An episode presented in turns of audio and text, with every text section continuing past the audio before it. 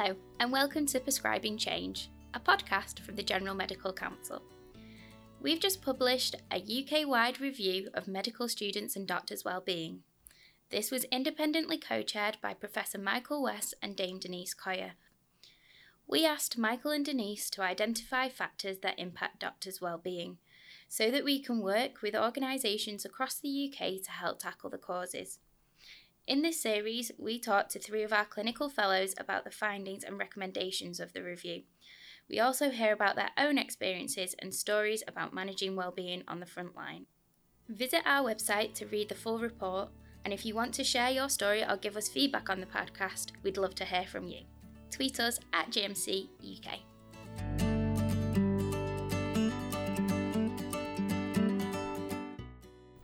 I'm Tanita Cross and I'm the GMC's Digital Content Officer. I'm also the producer of this podcast and I'll be conducting the interviews throughout the series. So today I'm talking to three of our new clinical fellows who are joining us from different parts of the UK and different medical specialties. Thanks all for coming along today. Would you please start by introducing yourself? Hi, so my name's Catherine. I'm a psychiatry trainee from South Wales. Hi, I'm Alice. I'm an anaesthetics trainee based in Edinburgh. And I'm Adam. I'm a GP trainee uh, based here in Manchester. Following extensive research and conversations with doctors and medical students, Professor Michael West's report suggests that there are three core needs that medics should experience within the workplace autonomy, belonging, and competence. In each episode, we'll be focusing on one of these needs and today we're discussing a doctor's need for autonomy. In the report, Michael West offers his definition, but I wanted to hear from our three clinical fellows what does autonomy mean to you? For me personally, I think it's about self determination.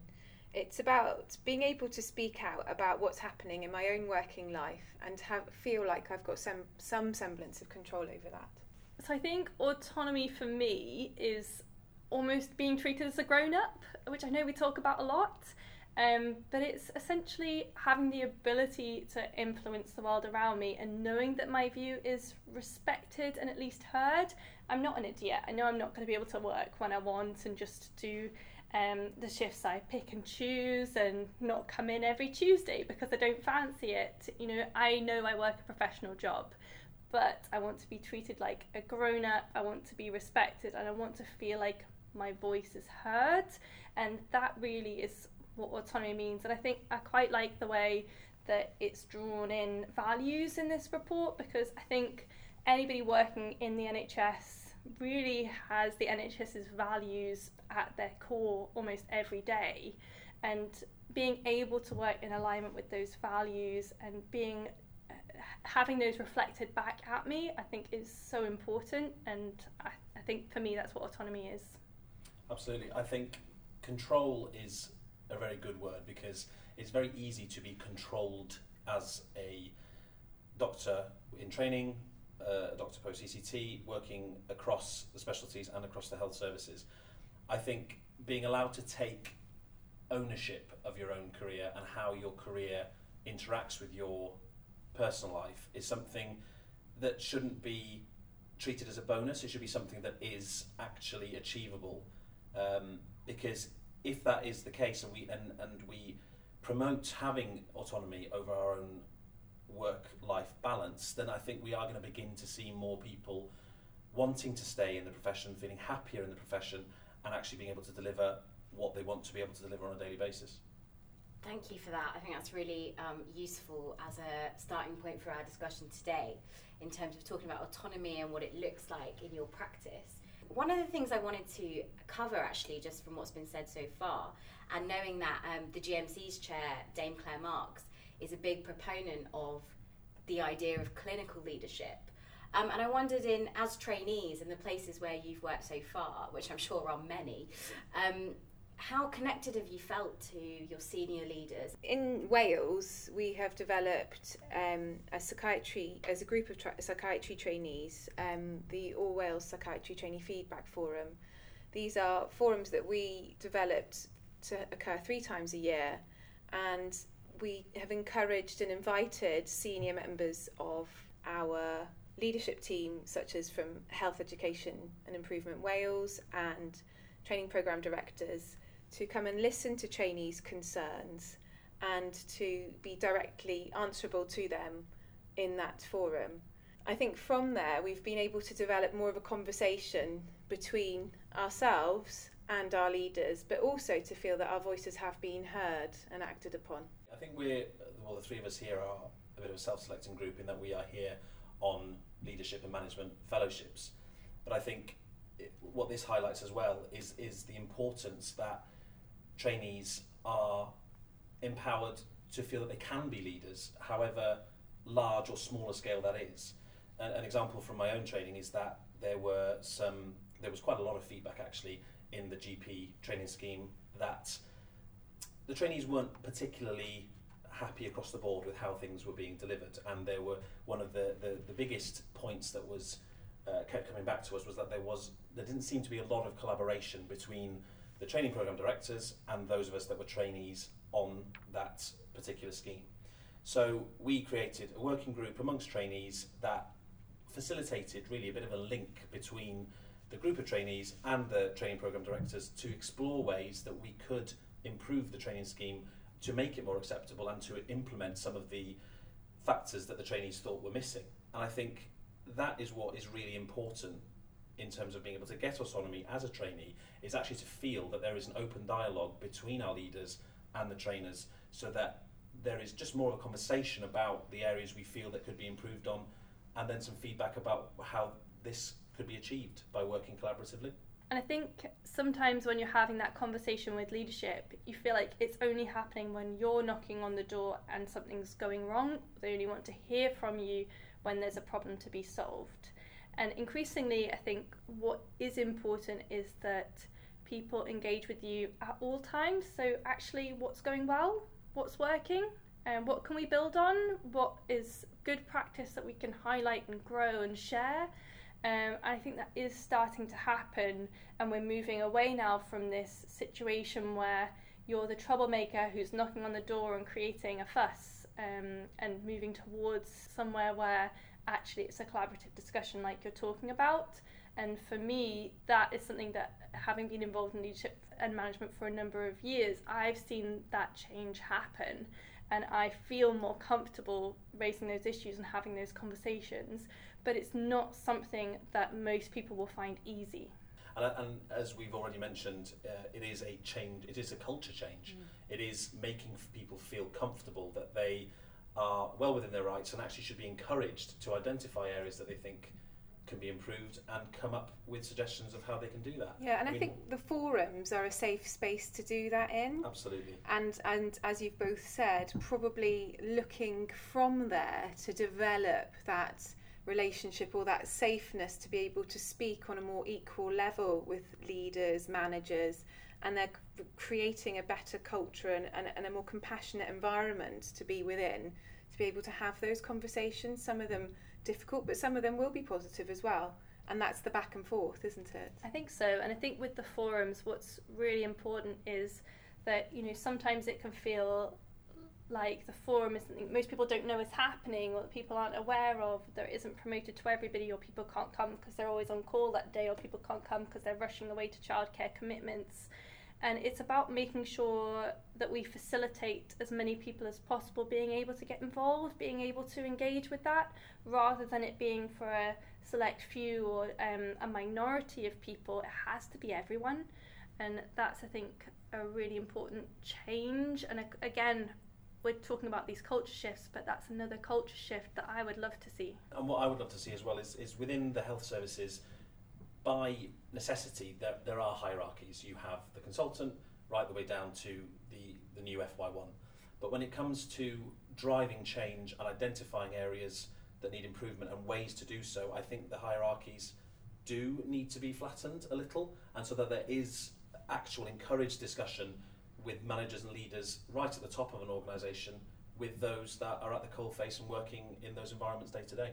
As you mentioned, Adam, you guys are like a self selecting group, you're all on leadership fellowships. It's obviously an area that you are interested in. If you had in front of you now a trainee who doesn't have any of that experience but would like to start a forum in their in their practice or their hospital, is there any practical advice you'd give them how they might go about that and what they might want to consider? I think the first thing that people need to do is just be aware of the environment that they're working in, identify the people that are making decisions and are potentially driving change. And as Alice said, there might already be forums that exist. You know, it's not always a case of having to be the pioneer and trailblazer and having to start everything from scratch. It could be that they've entered a, a particular workplace or a particular department and these things exist, they're just not particularly well advertised. So it's very much in those first couple of weeks of a job, scoping around, identifying the people that can, can be of help, speaking to their fellow trainees, speaking to trainees a few years above them, because they may have been in exactly the same position and have been able to have the opportunity to voice opinions, make some change, and, and that it would be my first recommendation really to get involved. And, and as I said earlier, you can make you can start making change and developing skills as leaders in medicine on a very local scale, on a very tiny scale. You don't have to be able to change the world immediately. It's about identifying what you can do locally first. I, yeah, I agree, and I think one thing to recommend is start those conversations as doctors in in any area of the health services, I think we're very used to silo working. So, working on your own kind of work stream, getting on with what you're doing, and kind of not necessarily worrying about what's going on around you. Mm. It might be for somebody starting in a new department, they've got a fresh pair of eyes. Yeah. They are really able to perhaps see a little bit more about what's going on around them than people that have been there for, for a number of years. So, yes, these forums may exist, but there are other ways of of looking to create change and and and move move things forward. So definitely start the conversation. Look with a fresh pair of eyes. As the most junior person on a team or in a department, actually, you should be one of the most valued in some ways because you are there, you're ready, you're keen. You're also the future of the profession yeah. that you're in. Yeah. And you are going to be there in decades to come. But to be able to be facilitated to, to start thinking outside the box, thinking more widely across how healthcare is delivered from that very early stage will only foster that as you mm. as you continue in your career. What I'm drawing from what you're saying that absolutely resonates with my experience is find what's already been done, take your time to really know the issue and if you're passionate about it, find other people who are passionate about it. Absolutely. 10 voices are more powerful than one and especially if you are taking an issue forward you need people behind you, you need people to support you, and yes, you can do it on your own, but you rarely have to. Um, and if we work as a team, you can actually achieve so much more. I wanted to pick up on a point, Alice, you mentioned earlier about inclusion, because um, Michael West, in his report, makes the point about making sure that lots of different types of people have the opportunity to feel valued and be included in uh, their working environment. So I'm glad you brought that up as well. So I wanted to move us a little bit away now from driving change and ask you um, if you have any examples from your working lives of like great things at places where you worked, really good things that made your working environment just that little bit easier and, and somewhere that you wanted to go into every day. From my perspective, um, having mainly worked in the hospital environment through my career, I'd say that the value of a good doctor's mess cannot be underestimated. When we have had access to a private place where we can move ourselves away from direct scrutiny, relax, and have a coffee or a tea with colleagues has been really, really helpful in terms of unwinding and being able to just support each other potentially. On kind of a practical basis as well, that to be a safe space where doctors can talk about encounters that have occurred and what's happened to them, it has to be away from where patients and, and other staff are so that people can relax and debrief in an informal manner. You're absolutely right that, that some hospitals, especially ones that I that, that I have worked with, do do the mess thing very well, but some do it very, very yeah. poorly and they've neglected it. And that is a really valuable resource that actually with comparatively little funding can actually become that area where people can just take some time off the ward, chat to each other and go, that was a really bad morning. You know, can I just chat this through with you? It's informal, it's not scary, it's somewhere that you can feel safe just to chat to people who are going through exactly the same things as you. And as you said, Alice, someone that you find sat there having a cup of tea could have gone through exactly the same thing a month ago or last year and actually be able to give you some really practical advice how to deal with it. We were having a conversation about resting at night And in the report, there's um, an example of somebody sleeping on a trolley in recovery. And I, I was looking at that and thinking, a trolley? What is this luxury? Yeah. That's basically a spa hotel compared to the places I've slept in hospitals. Yeah, yeah. Um, but you think about actually what you have, and you're sleeping on a floor in a room where somebody's going to come in and wake you up at 6 a.m. and tell you you shouldn't be there. Um, and just trying to get some kind of rest on a shift can be horrendously challenging. And when you know your brain isn't working, when you know you're not functioning, and when in your heart you know you're unsafe, and then you can't rest, it's really difficult to know what to do. I've worked in hospitals where they haven't been done up in decades. They are horrible, and unpleasant places to be. No heating, you know, and, and they're just and, and when you have to sleep in those areas to then feel energized and ready to go look after patients when you're needed, it's just it's just not it's not a nice environment to be in. That leads us in quite nicely to the next area I wanted to talk to you guys about. We hear lots of stories, and we have done for quite a number of years, about rota gaps in the health services. In fact, in our national training survey, we found that more than half of trainees in the UK received less than six weeks' notice. So not only are the rota gaps affecting you when you're in work, you're also completely unsure of when you're going to be um, available to take holiday, when you're able to sort of. I know lots of doctors who have missed uh, friends and relatives' weddings and even their own weddings in some cases. So I just wondered to put it to kind of bring it back to a bit more of a positive, hopefully. Have you ever worked anywhere where the rota system worked quite well? And are there any tips you might have for, for people listening to this who look after rotas and are kind of looking for ideas to improve that whole process? It doesn't have to be rocket science. I think rotas that have worked well for me personally are ones that are pre planned well in advance. There's no reason why that can't happen. We get more than six weeks' notice. A clinician is either inputting to the rota or is supporting somebody who is not clinically trained to look at the rota and think about the spread of doctors and expertise on that rota. And then looking from there, once you have a rota in advance, there's plenty of time to do your swapping. And that then impacts on your work life balance.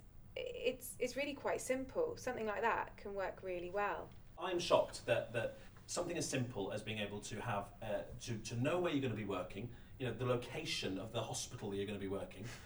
Um, when it's, it's true though, isn't Yeah, it? no, it's You know, definitely true. Right. when you're allowed to take annual leave, are you going to be working Christmas? Are you going to be able to attend your sister's wedding? All these things where I can't think of any other career that people would accept not being able to plan their lives. You know, being being literally told wi- i- with several weeks to go that you are suddenly moving to the other. Well, in in Wales's case, you can be moving to another end of the country. Yeah. And when and, and as you say, Catherine, when it's actually worked really well for me is actually when I took on the rota that so I rotated onto paediatrics. I took charge of the rota that we were working, and that just meant that we could sit down, talk to everyone that was that's on the rota, work out what works well for who, and you have an idea of what it's like. I find that the more removed the process of rota coordination is, if it's done by someone in an office that hasn't worked in that environment, they don't tend to have an idea of what it is like to, to not have these safety mechanisms in place to hmm. make sure that you actually can forward plan, you can plan where you're going to live, you can also plan that it is going to be safe for you to do a certain number of nights, be well rested, and then come back and do your day shifts. And as Catherine said, that's not a difficult thing to be able to sort out. It's something that once you've got a good mechanism in place, it can be it can be repeated and replicated for years to come. But it's even simple issues like childcare and needing to book childcare more than six weeks in advance. And I know that's something that people tend to bring up. I've worked in rotas that have worked really well, I've worked on rotas that haven't worked so well. And when they haven't worked well, the answer I'm normally given is, well, we have no idea how many trainees are coming, we don't know who we're being sent, we haven't been given the information from the deanery, we don't know how many people we're staffing our rota with. And you think there's a whole host of reasons that you're probably given quite legitimately, but it all seems to be a fundamental communication breakdown. Yeah. Um, and I think that is really, really challenging, and I completely respect the issues that they're having, but they need to respect the impact that that has on my life and the life of people around me. When I've worked on really good rotas. So, an example um, is I've worked on a rota where you sent out um, a Google Doc, which is an Excel spreadsheet with all of your shifts for the four to six months, whatever, and you put in not on call, not on call, not on call, not on call on every weekend and long day you don't want to do.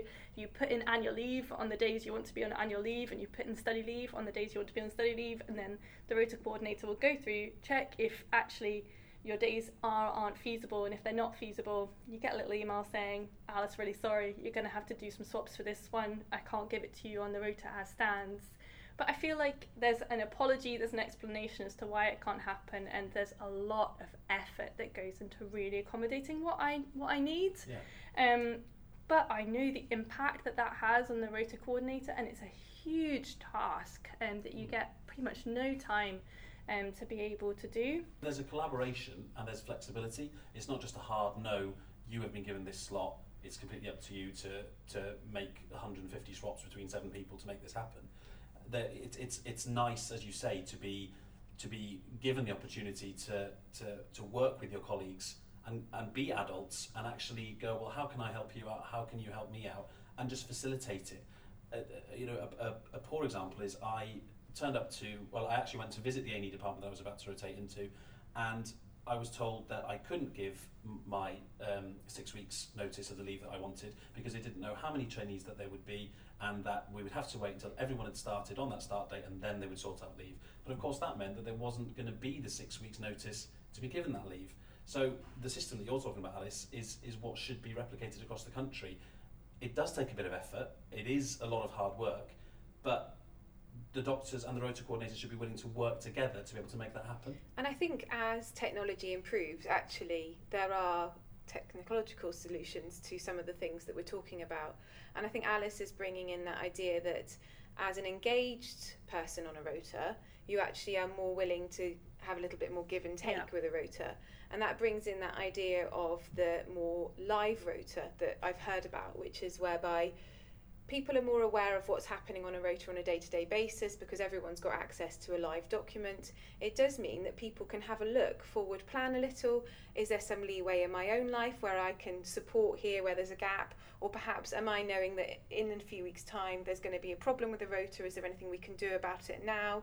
Rather than what I think has happened in the past a bit more is that there's been a problem, there's been a problem, there's been a problem, everyone's going to put their head under a stone and not forward planned in the same way. And there's been this last minute 5 pm ring around can somebody cover this gap, please? Which people, if you're not engaged or involved or empowered in your rota planning, actually, you're not going to be willing to really help out at all either. No. So it's it's it, what we're all talking about is that kind of that balance, that give and take, and that ability to be able to support us to have a work life balance, and then we probably potentially would support back. So through the Rota app, I will get uh, updates on my phone that come through as push notifications if there's a rota gap that needs filled. Well, that would be the ideal, wouldn't it? normally, normally somebody eventually volunteers, Yeah. reluctantly or otherwise. But normally, it's you'll get paid a staff bank, you'll get time in lieu if you help us out and cover this for us. but That if you're like more engaged, process. you're more motivated, aren't you? You're more likely to pick up and Yeah. support that. Well, you do want to help them, but also you think, I know I'm going to get the time back for this because I know you're going to respect what you what you say you're Yeah. going to do. Yeah, and absolutely. it, for me, it just all boils down to this respect. Yeah. And the fundamental idea of respect of people on the rotas that they have a life and that they'll help you if you help them. I think that's a really nice note to end on. Um, so, thank you all again for your time today. It's been really interesting. And I think we've got some really practical tips in there for people who maybe are struggling with some of these issues in their current workplaces. In the next episode, we're going to be talking more about the second core need for doctors that was identified in the Wellbeing Report.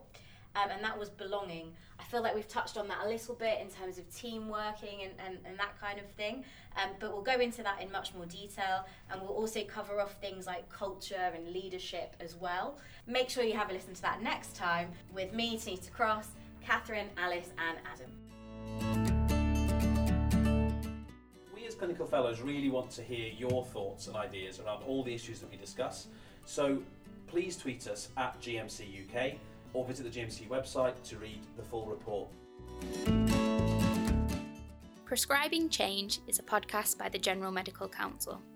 Thank you to Dame Denise Coia and Professor Michael West for co chairing this review. And thanks to our guests, Doctors Alice Rutter, Adam Thomas, and Catherine Walton.